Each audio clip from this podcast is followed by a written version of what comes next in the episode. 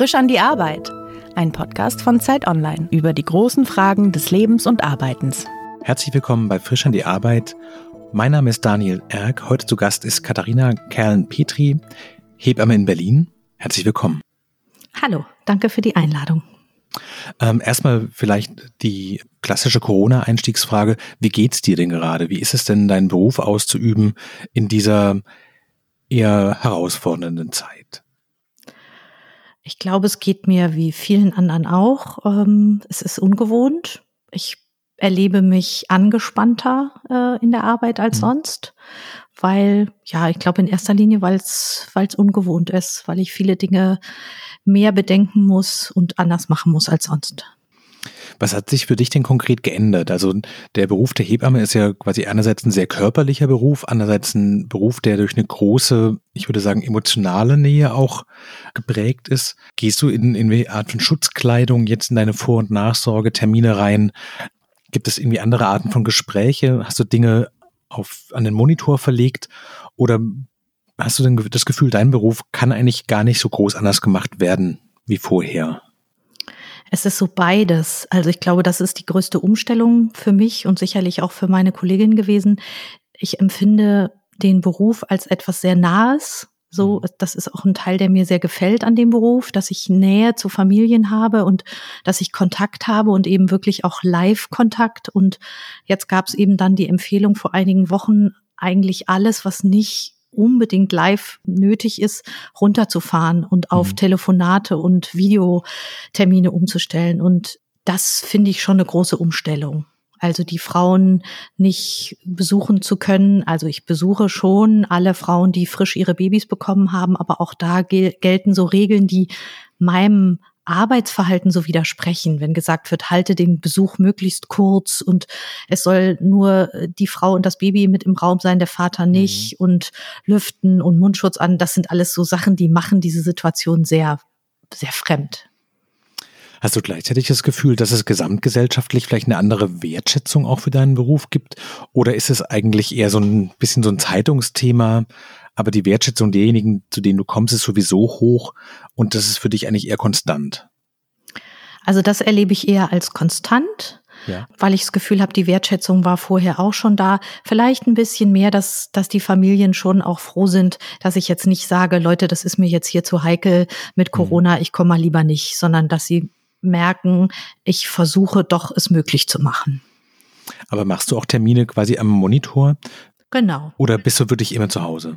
Genau. Also ich habe versucht, sozusagen so einen Konsens zwischen allen Familien herzustellen, auch wenn sie mhm. sich nicht kennen. Ich habe an alle geschrieben und habe gesagt, für mich und auch für euch ist es wichtig, dass ich gesund bleibe und gesund bleiben ist, mhm. gelingt eher, wenn ich versuche, meine Kontakte, die Live-Kontakte zu reduzieren. Bitte habt Verständnis, weil ihr profitiert da auch von. Und das war schon auch schön, dass man gemerkt hat, da waren alle mit einverstanden. Da haben alle, die jetzt nicht gerade frisch ihr Kind kriegen oder nicht kurz vor der Geburt stehen, haben gesagt, ja klar, lass uns telefonieren, lass uns einen Videocall mhm. machen. Äh, wir freuen uns, wenn du dann kommst, wenn wir dich wirklich brauchen. Wie viele Familien betreust du denn gleichzeitig? Das variiert sehr. Das ist auch ein Teil meines Berufes, dass man nicht planen kann. Mm, und ich nehme eigentlich immer so fünf Familien im Monat an. Da ich die aber in der Schwangerschaft genauso wie nach der Geburt betreue, mm, ja, kann das mal mehr und mal weniger sein. Also das bedeutet, ich habe mhm. manchmal jetzt in Nicht-Corona-Zeiten habe ich acht Hausbesuche am Tag und manchmal auch nur drei. Das ist ganz mhm. unterschiedlich. Ab welchem Punkt hast du denn gemerkt, sowas, du musst dich da irgendwie umstellen und vorbereiten? Also war das sehr knaller Fall, wie, glaube ich, sehr, für sehr viele von uns? Oder waren da, ich weiß nicht, stell mir vor, dass man vielleicht auch über bestimmte Institutionen im Gesundheitsbereich einen Tick früher schon wusste, da muss man sich zumindest mal mit beschäftigt haben, auch wenn es lange noch abstrakt war. Es war lange abstrakt das schon, aber ähm, ich bin auch im Berufsverband aktiv und da gab es schon auch, glaube ich, ein bisschen früher als so im, in der mhm. allgemeinen Öffentlichkeit so Überlegungen, wie machen wir das? Und dann der Berufsverband ist dann auch das Gremium, das, weil du vorhin sagtest, es gibt Empfehlungen und die überlegen dann quasi mit ihren Kompetenzen und Erfahrungen, was kann man denn machen, was ist sinnvoll und die sprechen dann die Empfehlung aus, wie sich das verändern sollte oder woher kommt die, diese Expertise? Die ist, glaube ich, auch so gewachsen. Also ich habe am Anfang auch eine große Unsicherheit gespürt bei mir selber, aber auch bei Kolleginnen und auch im Berufsverband, weil das für uns alle neu war. Und dann, glaube ich, hat hat man so gemerkt, wie, wie man da immer sicherer geworden ist. Und das hat sich ja gespeist aus Empfehlungen des Robert Koch Instituts und mhm. Gesundheitsministerium und Senatsverwaltung. Also wir haben da so an verschiedenen Stellen versucht äh, anzudocken und nachzufragen, was mühsam mhm. war, bis man da mal so ein, weil wir wollten ja auch nicht von Anfang an sozusagen eine Hysterie schüren. Also das fand ich auch schwierig im Umgang mit den Familien. Ab wann sage ich, mm, ja, jetzt muss die und die Hygienemaßnahme sein. Also die ersten Familien, die ich besucht hatte, hab und einen Mundschutz auf hatte, das war noch vor der ganzen Maskendiskussion, die haben mich ein bisschen belächelt, hatte ich den Eindruck. Hm. Du hast vorhin gesagt, dass diese Nähe in dem Beruf der Hebamme für dich schon auch einen ziemlich großen Stellenwert einnimmt. Wenn du darüber nachdenkst, was diesen Beruf für dich auszeichnet, was sind denn so die anderen Faktoren neben der Nähe, wo du sagst, das, sind, das ist das, was mich letztlich da reingebracht hat und vielleicht auch da drin hält? Also es hat mich tatsächlich nicht reingebracht, weil ich da auf Umwegen reingekommen bin, aber was mich drin hält und jeden, eigentlich jeden Tag mit Freude und schon lange Zeit ist, Familien zu begleiten und zu sehen, ja, wie sie eine Familie werden. Also egal, ob jetzt mit dem ersten mhm. Kind oder äh, vom ersten aufs zweite. Also ich finde das eine tolle Chance, dass Familien mich da sozusagen dran teilhaben zu lassen. Und das ist auch das, was das Spannende ausmacht, weil jede Familie es wieder anders macht. Also man könnte ja sagen, so nach 30 Jahren, so lange wie ich jetzt Hebamme bin, sind viele Sachen vielleicht auch langweilig. Sind sie nicht, finde ich, ja. weil es bei jeder Familie wieder anders ist. Wie, wie wachsen sie mit diesem Kind und was sind da für Ängste, was sind da für Freuden, was sind da für Sorgen? Das ist sehr spannend. Du hast gerade gesagt, dass du über Umwege in den Beruf reingekommen bist. Welche Umwege waren das denn?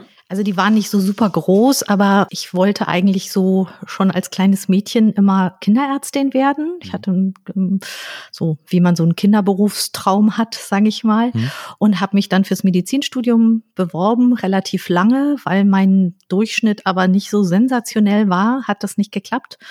Und dann hieß es irgendwann so, jetzt muss ich mir mal über Plan B Gedanken machen. Und dann habe ich mich für die Hebammenausbildung beworben, aber sehr halbherzig. Ich wollte weiterhin Medizin studieren. Und es war so ein Vernunftding, dass ich gedacht habe, okay, ich muss derweil ich auf das Medizinstudium warte, was anderes machen. Damals waren Hebammen-Ausbildungsplätze genauso begehrt. Das wusste ich zum Glück nicht. Ich glaube, wenn ich das gewusst hätte, hätte es mich frustriert. Und ja, da habe ich dann mit, mit, würde ich sagen, viel Glück einen Ausbildungsplatz hier in Berlin bekommen und habe das angefangen und habe eigentlich, ich würde mal sagen, vom Tag eins an im Kreissaal gewusst, das ist mein Beruf. Und dann war das mhm. Medizinstudium mhm. passé. Was ist denn das Besondere an diesem Kreissaal? Also ich habe die Vorstellung schon davon, dass ein Kind wird geboren, da hängt ein großer Pathos dran und eine große Romantik auch. Und das ist natürlich für die Familien auch ein großer Einschnitt. Ich kann mir auch vorstellen, so das erste Kind, bei dem man als Hebamme dabei ist, das vergisst man wahrscheinlich auch nie. Wie entwickelt sich das über 30 Jahre? Hast du sowas wie Routine oder ist es immer noch so diese Magie? Beides finde ich. Also ich habe in vielen Sachen Routine und das finde ich oft sehr äh, beruhigend auch, dass ich mhm. merke, dass ich mich viele Dinge mh, hm, nicht gleich äh, aus der Fassung bringen und dass das auch was ist, was die Familien schätzen. Also ich habe eine Zeit lang so die so ein bisschen auch die Panik gehabt, dass ich gedacht habe, oh je, wenn ich jetzt älter werde, dann finden die Familien sich zu weit weg, weil die ja deutlich jünger mhm. sind als ich und äh, vielleicht ist das dann auch ein Grund, äh, nicht so gut mit mir klarzukommen. Und inzwischen merke ich, dass die das gut finden, dass ich bei vielen Sachen einfach ruhig bleiben kann aufgrund mhm. meiner Erfahrung.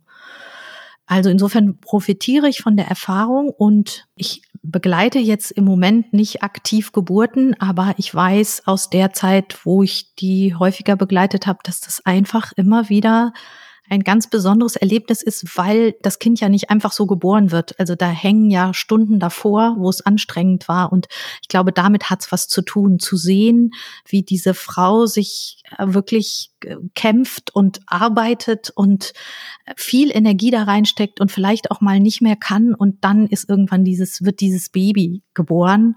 Das hm. ist ein, ist fast immer ein toller Moment. Hm. Du hast gerade gesagt, dass diese Familien zu begleiten, in diesem Prozess Familie zu werden, das erste Kind zu bekommen, das zweite Kind, dass es Teil des Privilegs seines Berufs ist. Hat sich denn das in den 30 Jahren, in denen du das machst, verändert? Ja, ich finde schon, weil ich das jetzt irgendwie, ich glaube, das hat was mit der Routine zu tun, weil ich mit vielen Sachen einfach, die mache ich sehr selbstverständlich, da weiß ich, was ich tue und deswegen mhm. habe ich Zeit, andere Dinge wahrzunehmen. Also ich kann mhm. mich erinnern, dass ich als Junghebamme einfach mit vielen rein medizinischen Dingen, die da ablaufen müssen in der Betreuung, einfach auch mhm. ähm, sehr beschäftigt war, aufgeregt war und das sind jetzt Dinge, die kann ich aus dem FF und ähm, deswegen habe ich Zeit, wirklich zu schauen, ja, wie geht das Paar miteinander um? Wie mhm. geht, wie gehen die beiden Erwachsenen mit dem Baby um? Wie verändert sich das auch im Lauf der Betreuung? Die Betreuung ist ja auch relativ lang. Das ist zum Beispiel auch was, mhm. was ich sehr schätze. Ich dachte gerade auch an so gesellschaftliche Sachen vielleicht, die 30 Jahre des 1990. Ich habe so ein bisschen das Klischee im Hinterkopf, dass ich dachte, da sind bestimmt noch viele Väter oft rausgelaufen oder waren vielleicht gar nicht da oder waren schon wieder bei der Arbeit oder haben sich einfach gar nicht so sehr für die Fragen der Schwangerschaft interessiert, Kannst du da sagen, so, ja, man merkt es deutlich, dass es da veränderte Rollenbilder gibt, dass es andere vielleicht auch Einflüsse gibt, die dazu sorgen, dass die, dass die Paare, dass die Familien heute anders ticken als damals? Oder musst du eigentlich sagen, nee, im Grunde genommen hat sich gar nicht so viel getan? Ich finde, das also ich könnte es, glaube ich, nicht so absolut sagen. Ein bisschen, glaube ich, hat sich schon verändert. Also ich denke so auch politische Dinge, dass Elternzeit jetzt auch für den, für den Vater mitbezahlt wird, was für viele Männer ja auch der Anreiz war, dann auch zwei Monate sozusagen mit in der Familie zu bleiben. Sowas zum Beispiel hat schon auch vielleicht zu einem veränderten Sichtweise beigetragen.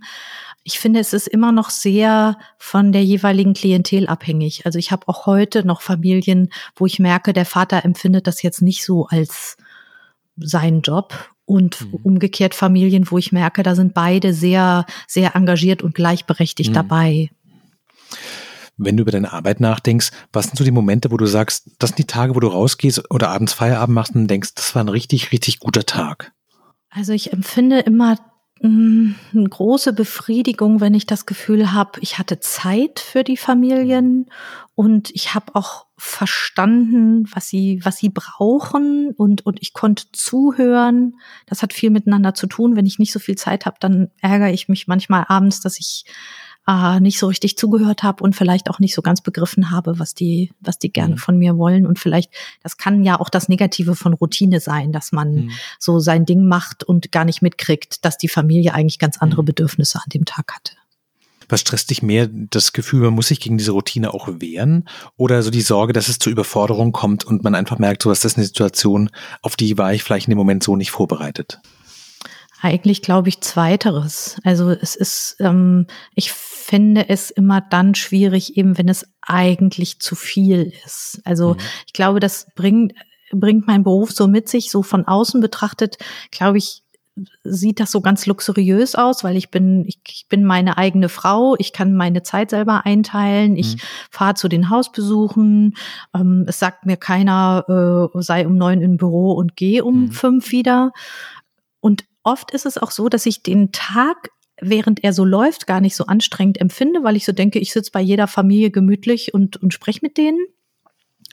Und abends merke ich dann doch, wie anstrengend das war, wenn man, ich sag jetzt mal im Mittel, sechs unterschiedlichen Familien oder Menschen zugehört hat und versucht mhm. hat, ihnen äh, sozusagen eine Stütze zu sein. Das strengt doch mehr an, als man sozusagen im Laufe des Tages so denkt.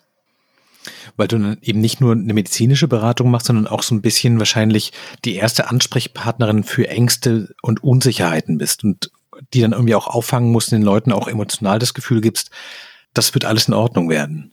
Genau. Also das ist ja die große Bandbreite unseres Berufes und führt auch manchmal bei, ich sag mal, häufig bei den bei Ärzten zu so einem Missverständnis, dass die Hebamme eher so auf den psychosozialen Bereich festgelegt mhm. wird. Das ist es mitnichten. Mhm. Aber es hat einen großen Anteil. Und wenn man einen guten Kontakt zu den Familien hat, ist es so, dass eben die, die Familien, glaube ich, eher dann das Gefühl haben, sie rufen jetzt mal die Hebamme an und fragen, ob das alles so mhm. richtig mhm. ist, als sie rufen bei der Gynäkologin oder bei der Kinderärztin an. Mhm. Und das ist schon auch was, was ich was ich schätze, dass ich, also mir ist dieses Vertrauensverhältnis ganz wichtig. Mm, deswegen habe ich meine, meine Arbeitsweise auch so in den Jahren, sage ich mal, verändert oder verfeinert, dass ich wirklich die Frauen in der Schwangerschaft relativ regelmäßig sehe, wo man aus medizinischer Sicht sagen könnte, so oft müsste es gar nicht sein. Da geht es auch nicht so sehr um die medizinischen Sachen, sondern da geht es mir wirklich darum, ein Vertrauensverhältnis aufzubauen, weil ich weiß, dann, wenn ich irgendwann für die eine feststehende Größe bin, dann fällt ihnen auch ein, wenn sie Sorgen haben, nicht zu googeln, sondern zu sagen, wir rufen Katharina mal an. Gibt es so Sachen, wo du sagst, das sind ganz klassische Missverständnisse über den Beruf der Hebamme, vielleicht aber auch über die Schwangerschaft, wo du denkst, das sollten eigentlich alle Leute wissen und das würdest du gerne den Hörerinnen und Hörern, die uns heute vielleicht zuhören, einfach mal mit auf den Weg geben und sagen, sowas wie die Hebamme ist eben nicht für nur für das Psychosoziale zuständig, sondern auch für das Medizinische.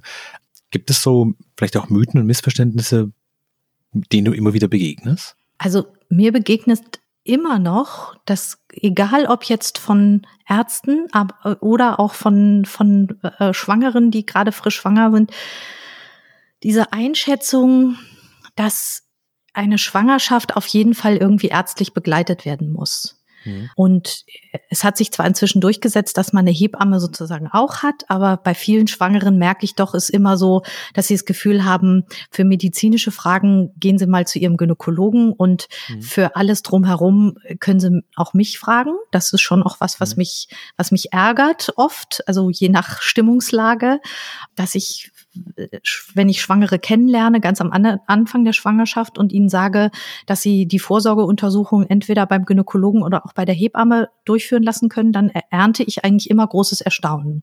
Dass dann die meisten Schwangeren sagen, ach echt, das kann man bei dir auch machen?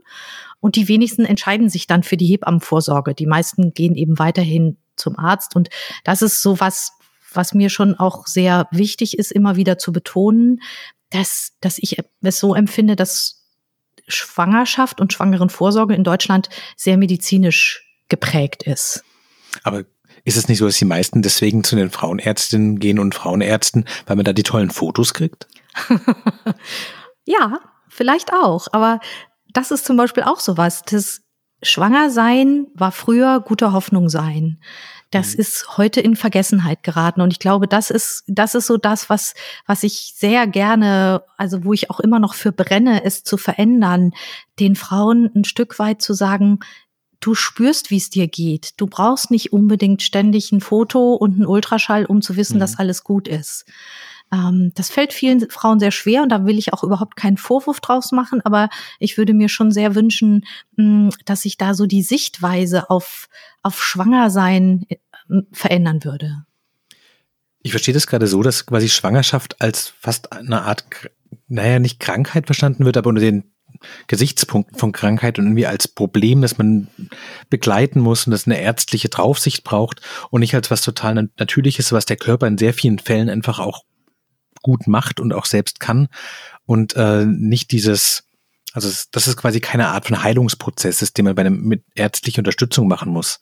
Verstehe ich genau. das gerade richtig? Genau. Mhm. Also ich glaube, es sind die zwei ganz unterschiedlichen Sichtweisen. Wenn, wenn ich als Gynäkologin finde, dass die Schwangerschaft mit eine der riskantesten Lebensabschnitte im Leben einer Frau sind, dann muss ich alles dran setzen, um das mhm. sozusagen äh, risikolos oder, oder sozusagen mit vielen Untersuchungen diese neun Monate rumzukriegen. Das ist die eine Seite. Und wenn ich aber glaube, dass Schwangerschaft etwas ist, was der weibliche Körper gut kann, wo man ihn schon auch unterstützen sollte und begleiten sollte, hm, dann ist das eine ganz andere Herangehensweise. Und ich glaube, diese beiden Seiten sind schwer zusammenzukriegen.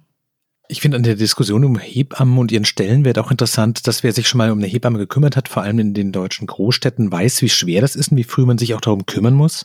Gleichzeitig hat man trotzdem den Eindruck, dass die naja, ges gesellschaftliche und politische Anerkennung und Unterstützung trotzdem zu wünschen übrig lässt. Und wenn man den Leuten aber ihre Hebammen wegnehmen würden, die sie auch wirklich ja oft die ersten Ansprechpartner sind, wären die sehr verzweifelt. Woher kommt denn diese Differenz her zwischen dieser individuellen Sicht und dieser gesellschaftlichen Sicht? Ich glaube, das ist das, was die Hebammen mit dem Pflegepersonal auch teilen, dass mhm. zwar jeder, der so die Unterstützung von einer Hebamme oder einer Krankenschwester in Anspruch genommen hat, weiß, was ihm das gebracht hat, was ihm das geholfen hat und sich das aber in der, also in der gesellschaftlichen Situation nicht niederschlägt. Ja. Also das wäre zum Beispiel auch sowas, das ist ja jetzt auch in den letzten Tagen schon ein paar Mal angeklungen, das wäre schon auch meine große Hoffnung, dass wir nach Corona nicht wieder zum Alltag übergehen, sondern vielleicht auch noch mal darüber nachdenken, was uns was uns als Gesellschaft wichtig ist, wie unser Gesundheitssystem sein soll. Ich bin mir nicht so sicher, ob das funktioniert, aber ich würde es mir wünschen. Wenn du in deinem Beruf was ändern könntest, was wäre das? Wäre das eher mehr Geld, mehr Freizeit, mehr persönliche Freiheit oder mehr Sinnhaftigkeit und mehr Fokus auf das, was du quasi wirklich machen willst und weniger so Pflichtprogramm? Oh, das ist schwer. Also ich persönlich kann sagen, mehr Geld nicht. Das hört sich jetzt vielleicht komisch an, weil es in der Diskussion um Hebammen ähm, immer auch ums Geld geht. Also da würde ich schon zwischen mir persönlich und sozusagen den Gesamthebammen mhm. unterscheiden wollen. Ich lebe jetzt so, meine persönliche Situation ist so, dass ich von meinem Beruf nicht ausschließlich leben muss. Das ist ein großes sozusagen Privileg. Ich würde mir schon eben so für die Hebammen wünschen, dass sie anders vergütet werden. Ich für mich habe so das Gefühl, das ist alles gut im Einklang. Ich habe hm. auch genug Freiheit. Ich kann immer noch entscheiden, ja, wie viel ich arbeiten möchte, wie ich arbeiten möchte. Also ich würde mir, wenn tatsächlich mehr Anerkennung wünschen. Also Anerkennung im Sinne von, dass die Hebamme wirklich als die medizinische Fachkraft für die Schwangerschaft wahrgenommen wird und nicht als so nettes Begleitprogramm, was man sich noch dazu buchen kann, sag ich mal. Mhm.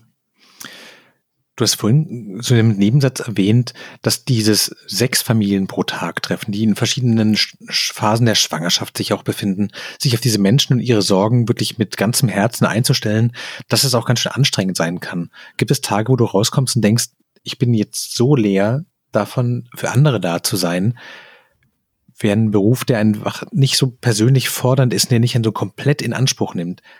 Ist das manchmal eine Verlockung, wo du denkst, vielleicht mache ich auch einfach irgendwas, was, ich weiß nicht, wo man abends rausgeht, Feierabend hat, 9-to-5-Job und dann sein ganzes Herz, seine ganze Energie für sich selbst behält?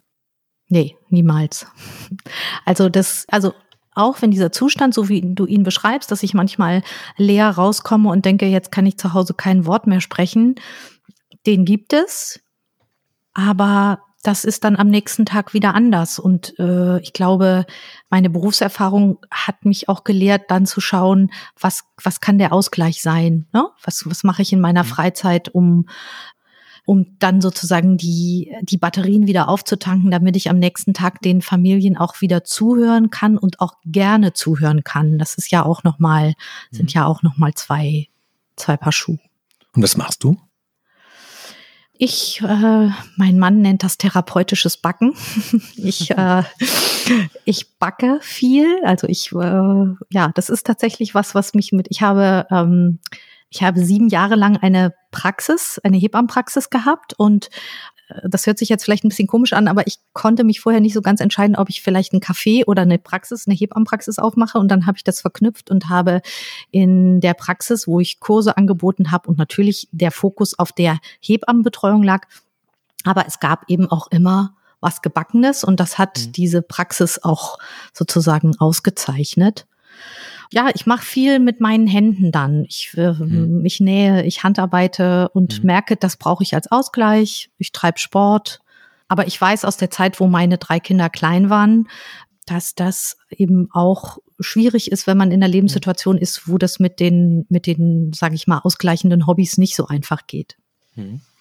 Ich stelle mir das total schwer vor, ab irgendeinem Punkt sich selber komplett Feierabend zu geben, weil wahrscheinlich rufen dich auch die Schwangeren oder die, die Frauen im Wochenbett an mit sehr drängenden Fragen und die wollen dann sofort eine Antwort haben. Ganz ehrlich, kann man da auch mal sagen, ich gehe jetzt nicht ran, weil ich kann gerade nicht, oder muss man quasi wirklich immer irgendwo noch einen Rest Energie haben, um zu sagen, ich kann auch diese Frage noch beantworten und ihr könnt euch auch um, um halb zwölf bei mir melden, weil ich weiß, ihr ruft mich nur an, wenn ihr wirklich in Sorge seid? Also da gibt es, glaube ich, ganz unterschiedliche Herangehensweise von verschiedenen Hebammen. Es gibt Hebammen, gerade jüngere Hebammen, zumindest nehme ich die so wahr, die sehr klar sind im Sinne von, ich bin von 8 bis 18 Uhr zu erreichen und danach und davor ist Feierabend. Mm, ich nehme mich da in dem Bereich als eher unprofessionell wahr. unprofessionell im Sinne von, dass ich doch relativ oft zu Zeiten erreichbar bin, wo man streng genommen vielleicht sagen müsste, jetzt ist auch mal gut.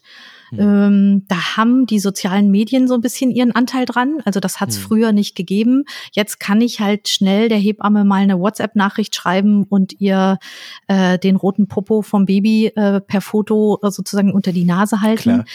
Und das ist natürlich viel leichter, als beim Kinderarzt anzurufen, wo man um, um 19 Uhr niemanden mehr erreicht und mhm. dass man deswegen nicht in die Notaufnahme äh, geht, versteht sich hoffentlich von selbst. Insofern bin ich relativ oft erreichbar. Da weiß ich auch, dass das Kolleginnen kritisch sehen und sagen, das darfst du so nicht machen.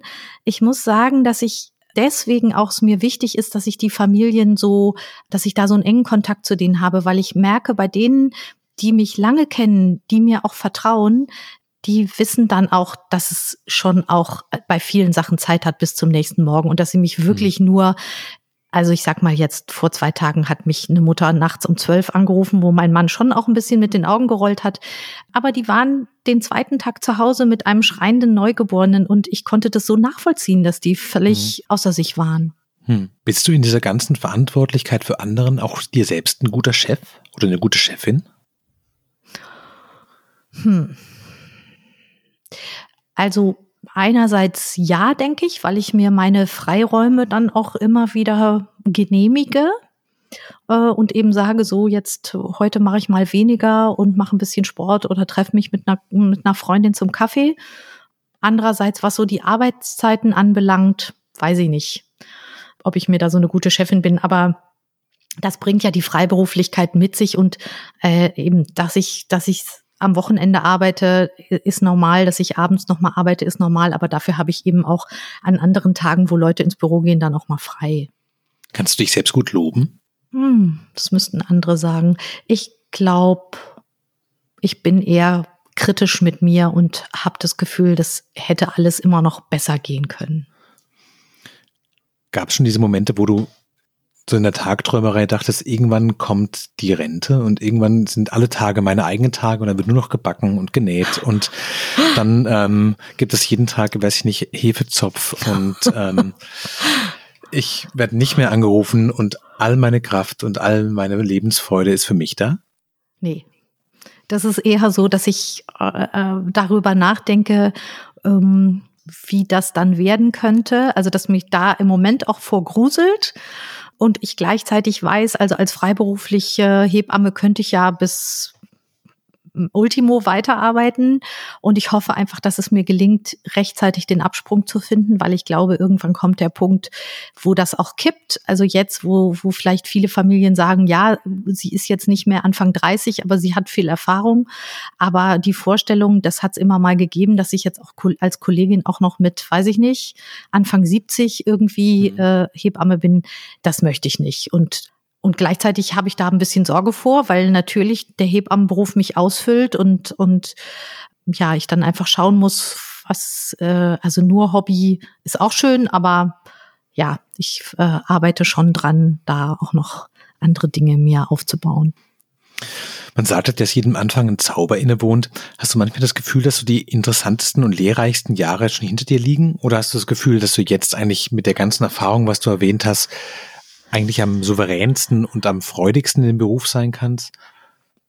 Oder ja, im Moment, also ich, vielleicht ist es immer so eine Momentaufnahme, weil ich hm. weiß schon von mir, dass ich auch als junge Hebamme und auch als Hebamme, als meine drei Kinder klein waren, das immer als sehr, sehr bereichernd und sehr erfüllend erlebt habe. Also ich kann mich eigentlich an keine Phase erinnern, wo ich das nicht gerne gemacht habe. Aber ich glaube, jetzt ist es schon so, dass die Erfahrung mir hilft, so manchmal so ein bisschen rauszutreten und eben zum Beispiel auch, was ich früher nie so gemacht habe, die Babys auch mal genauer anzugucken und, und so mitzukriegen, was die einem schon so mitteilen und wo ich auch bei den jungen Eltern merke, das können die noch gar nicht. Das ist auch völlig in Ordnung und mhm. das genieße ich sehr, dass ich das Gefühl habe, da habe ich eben dann so ein bisschen auch Kapazitäten solche Sachen mitzubekommen oder eben auch so Schwingungen in der Familie. Das, glaube ich, geht besser jetzt. Gibt es denn die, die, diese Dinge über Babys, die man als Eltern nicht sehen kann, weil man immer nur das eigene Kind sieht, aber wenn man verschiedene kleine Kinder sieht, dann merkt sowas, es gibt da entweder Gemeinsamkeiten oder große Unterschiede, die man wirklich nur als Hebamme eigentlich überhaupt erfährt. Ich weiß gar nicht, ob so die Unterschiede sind. Ich glaube, was man als Jungeltern, weil man auch so überfordert ist am Anfang, äh, nicht so wahrnimmt, ist, was so ein Kind schon alles an Reaktionen zeigen kann, weil man einfach mhm. ja auch so in Sorge ist und das erlebe ich schon als großen Vorteil da, natürlich auch, weil es meine eigenen Kinder nicht sind. Also als meine eigenen Kinder klein waren, haben die mich auch überfordert.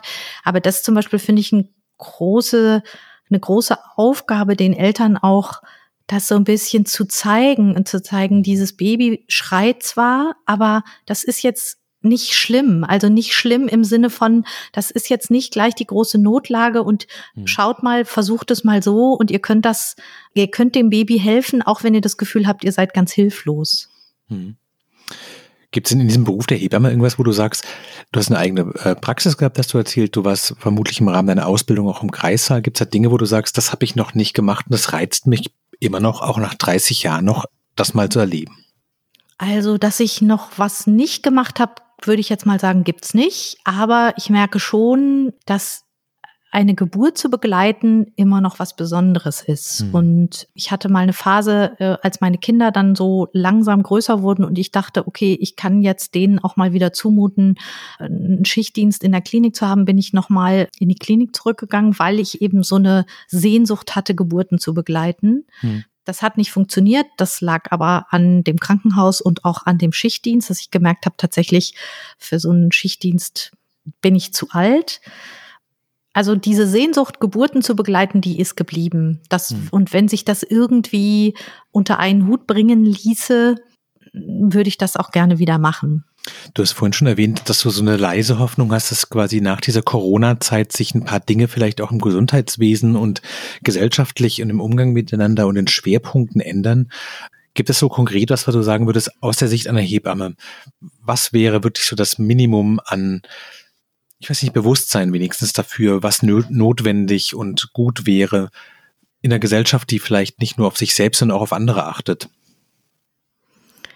Also ich finde das, wenn man es jetzt mal auf die Geburt bezieht, es gibt natürlich viele Aspekte im Gesundheitswesen auch noch, aber ich, ich beziehe es jetzt mal auf die Geburt, dann finde ich, hat man an der Diskussion, als es jetzt darum ging, dass im, im Zuge dieser Vorsichts- und Hygienemaßnahmen gesagt wurde, die Frau muss alleine ihr Kind im Kreißsaal kriegen und der Vater darf nicht mit dabei sein, da hat es ja schon zum Glück, würde ich sagen, einen großen Aufschrei gegeben. Okay, zum jetzigen Zeitpunkt wissen wir noch nicht, ob das so durchgehalten werden kann, aber ich hatte so das Gefühl, dass bei anhand dieser Diskussion klar geworden ist, dass eben Geburt nicht nur ein medizinischer Akt ist. Und meine Hoffnung wäre zum Beispiel, dass, dass meine Kolleginnen in der Klinik, die wirklich auch ohne Corona einen harten Job haben, dass, dass das vielleicht eine Diskussion anstößt, dass man sich nochmal überlegt, wie soll Geburt denn ablaufen, auch im Krankenhaus? Wie, wie können wir da vielleicht was verändern? Hm. Wie geht's für dich denn jetzt in den nächsten Tagen und Wochen weiter? Also hast du jetzt zu Hause eine große Box mit Atemschutzmasken und Gummihandschuhen und allerlei Dingen parat für den Fall, dass es schwieriger wird? Oder hast du eigentlich eher die Hoffnung zu sagen, so ich kann bald wieder quasi mit offenem Gesicht und der ganzen Kraft der Haut an die Kinder und an die Familien rangehen? Wie bereitest du dich auf die nächsten Zeit vor? Also ich bin schon, sage ich mal, zum Glück jetzt äh, ganz gut ausgerüstet. Das war ja am Anfang auch ein Problem, nicht nur des Pflegepersonals, sondern auch da haben wir Hebammen eben zum Beispiel gemerkt, die wurden, wir, wir Hebammen sind schlichtweg in der ganzen Planung vergessen worden. Also es gab erstmal Schutzausrüstung gar nicht. Ich habe zum Glück privat mir was dann irgendwie besorgen können und das finde ich jetzt schon auch beruhigend zu wissen, dass das da ist. Ich gehe schon mhm. davon aus, dass dass der, der große Teil noch kommt, auch wenn sich das für mich im Moment, also ja, ich gehe mit Schutzmaßnahmen zum Hausbesuch, aber ich habe jetzt noch keine erkrankte Familie betreut und ich gehe davon mhm. aus, dass das kommen wird. Insofern gehe ich auch davon aus, dass die Zeiten, wo man sich wirklich ähm, ja face to face äh, wieder sehen kann in jeder hm, Situation, ähm, dass die noch noch in weiter Ferne liegen. Mhm und ich glaube, das wird auch die größte Herausforderung, weil ich kann nur sagen, diese Videobesuche ähm, oder Termine, die sind okay, aber die betonen genau das, was ich sonst ähm, äh, in der Hebammenarbeit nicht gut finde. Also wir haben, wir arbeiten ja nach einer Gebührenordnung und wir haben einen Punkt, der heißt aufsuchende Wochenbettbetreuung. Das heißt, es mhm. ist wichtig, dass wir dahin gehen, dass wir die Familien aufsuchen. Und es gibt jetzt im Zuge von Corona, also es gab es vorher auch schon als kleinen Punkt, gibt es auch die nicht aufsuchende Betreuung, wo eben schnell gesagt wird, naja, die Frau ist ja nicht krank, die kann ja dann auch äh, zu der Hebamme in die Praxis kommen oder die können ja auch telefonieren. Und da genau liegt für mich der der Fehler, weil ich ganz häufig erlebe, wenn ich zu den Familien komme und scheinbar ist alles gut. Äh, die haben sich eingegroovt, das Stillen läuft, das Kind nimmt zu. Es gibt eigentlich sozusagen von außen besehen keinen Grund, warum ich an dem Tag komme. Und dann komme ich und dann sitze ich da und vielleicht ist die Fassade auch äh, noch mal zehn Minuten, ja, alles schön, alles wunderbar und ich bin vielleicht schon kurz davor zu gehen und dann, ach, können wir dich ganz kurz noch was fragen und zack, bumm, wird ein Riesensack an Problemen aufgemacht. Mhm. Wo ich mir sicher bin, sie hätten mich nicht angerufen, weil weder hat das Kind irgendwas medizinisches noch die Mutter und das sind eben immer noch die Kriterien, weswegen man mhm. jemanden um Hilfe bittet und deswegen ist mir diese diese dieser direkte Kontakt auch in der Schwangerschaft, das merke ich jetzt auch. Ich habe den Schwangeren gesagt, dass ich im Moment meine Besuche reduzieren muss. Und für mich ist die ganz große Herausforderung, die Frauen jetzt alle auf dem Schirm zu haben und die von mir aus anzurufen und zu sagen, wie geht's dir denn? Und willst du mal, wollen wir mal telefonieren? Weil die von sich aus jetzt gerade denken, nee, die hat genug zu tun und äh, ich habe zwar tausend Fragen, aber ich rufe sie mal besser nicht an.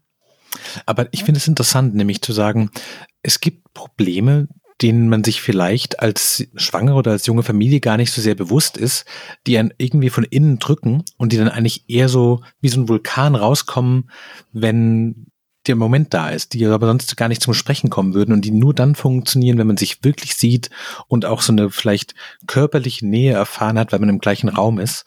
Und dass das zu übersetzen total schwer ist, das leuchtet total ein.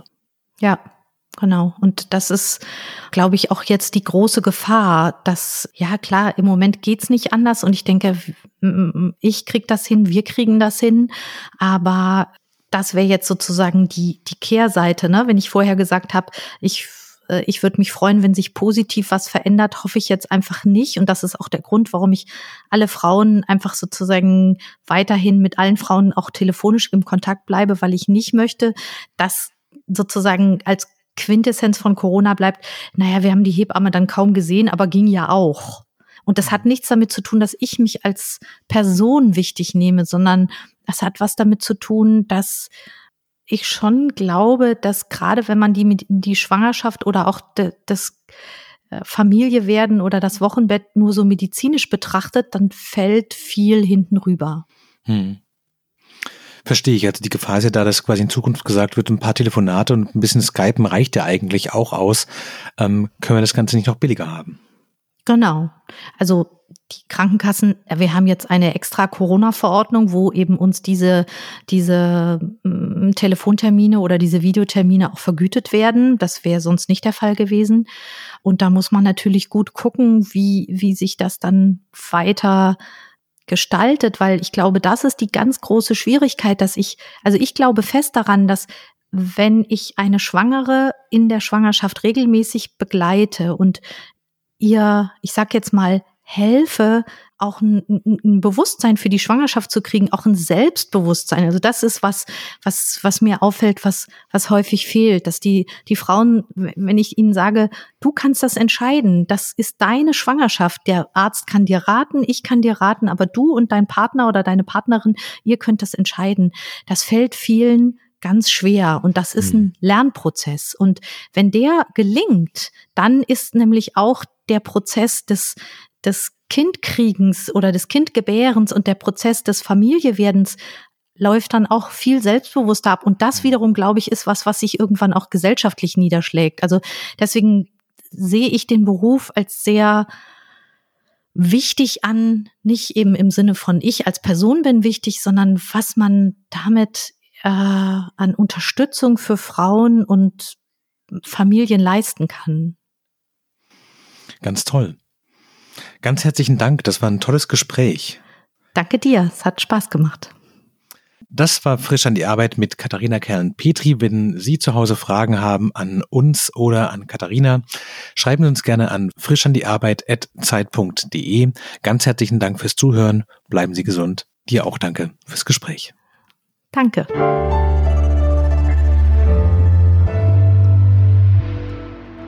Frisch an die Arbeit, ein Podcast von Zeit Online. Konzipiert und moderiert von Leonie Seifert und Daniel Erck. Produziert von Maria Lorenz, poolartists.de.